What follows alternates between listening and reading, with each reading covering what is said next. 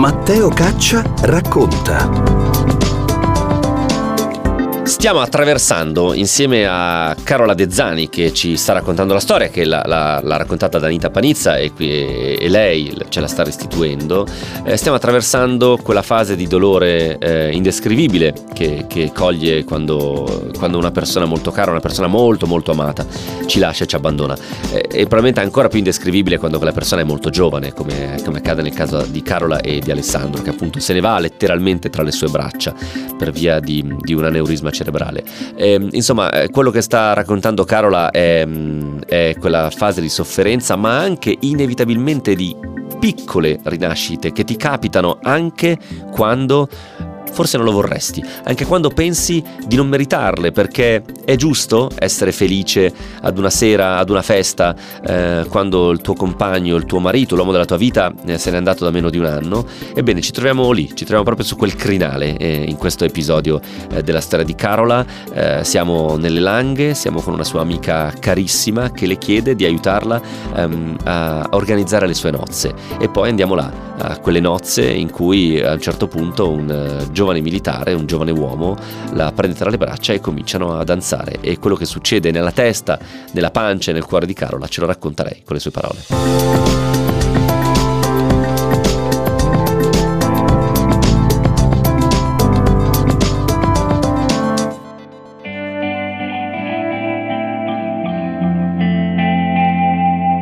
Metti una sera a cena nelle langhe, un'amica doc, dop eppure DOCG tornata da lontano. Un giovane cuoco dal baffetto irriverente appena rientrato dal Giappone, riservato e perfezionista, in grado di fare divertire il palato e di stupire gli occhi tra proposte delicate e altre piuttosto hard che reinventano i piatti della tradizione del territorio. Innaffia il tutto con un'ottima bottiglia di Sauvignon della Borgogna e condisci con abbondanti chiacchiere conservate in agrodolce per diversi mesi. Cristina è la mia super amica dell'infanzia. Lei conosciuta proprio all'asilo, la odiavo in realtà perché, come scrivo nel libro, aveva una cartella enorme che occupava tutto l'armadietto che noi dovevamo condividere e siccome io arrivavo sempre in ritardo, lei piazzava la sua cartella per quando arrivavo io non c'era più posto per la mia. E, e, poi, e, poi, però è stata amica delle elementari, delle medie, insomma me la sono portata dietro tanto tanto tempo, poi in realtà scelte universitarie diverse, vite diverse e lì l'ho persa, ahimè. Cristina era finalmente tornata dal suo lungo viaggio in America con molte cose da raccontarmi.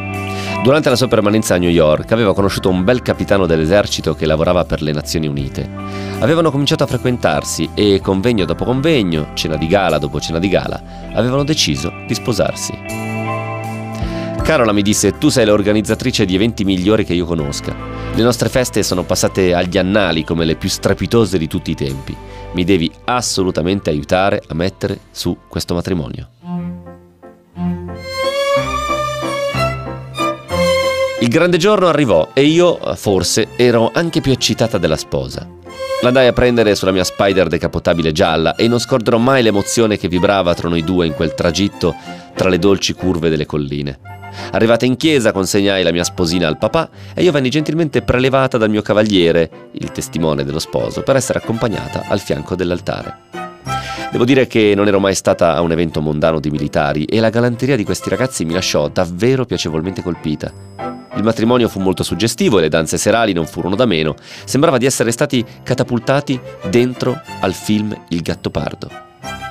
Beh sì, allora questo matrimonio capita, credo, non so, forse meno di un anno dalla morte di mio marito, quindi io accetto di partecipare a questo matrimonio, ne faccio parte a livello attivo nell'organizzazione, ci tengo tantissimo perché appunto è la mia migliore amica, quindi è assolutamente testimone, però dall'altra parte mi sentivo abbastanza a disagio, mi sembrava forse un po' sbagliato no? che io mi dessi alle frivolezze di una festa, anche il fatto di che ne so, di andare dal parrucchiere a farsi belli, no? Mi sembrava sbagliato voler eh, cercare appunto di, di, di, farsi belli e divertirsi in un momento in cui appunto avevo la tristezza nel cuore. Il mio accompagnatore mi fece ballare tutta la notte, un vero fenomeno, e anche un uomo molto intraprendente perché tra un tango e una baciata mi chiese il numero di telefono. Forse non dovevo essere lì a divertirmi, forse era dannatamente inopportuno che io in quel momento fossi felice. Forse non avrei dovuto avere fantasie erotiche abbracciando un uomo in un tango strappamutande. Avevo bisogno di stare un po' da sola. Così acchiappai al volo una bottiglia della vedova Clicquot, alla quale mi sentivo incredibilmente affine, e mi rifugiai sotto il salice piangente a guardare la luna.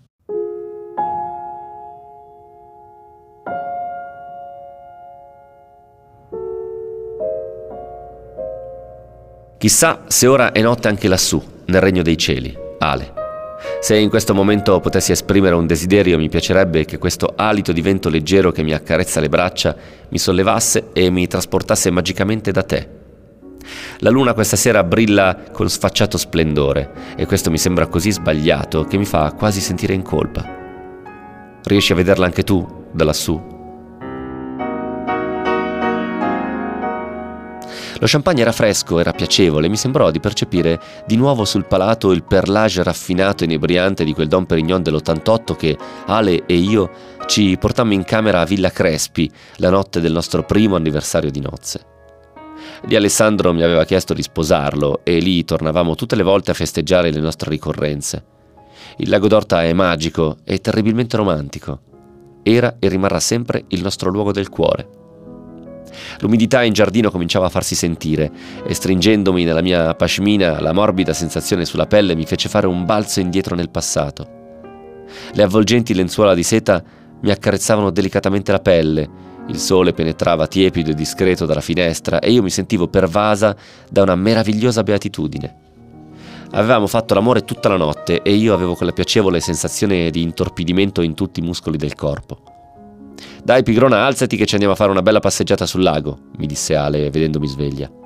E poi c'è un altro ristorante in zona dove ti voglio portare a mangiare le lumache alle nocciole più buone dell'universo. Mi amerai ancora di più dopo averle assaggiate. Non credo, dissi io con aria di superiorità. Non puoi sperare di continuare a comprarmi ancora a lungo col cibo. E poi non penso si possa amare una persona con maggiore intensità di così. Pensai tra me e me facendogli un sorrisetto d'intesa che esprimeva tutto l'amore che mi esplodeva dentro e invitandolo a infilarsi di nuovo sotto la lenzuola insieme a me.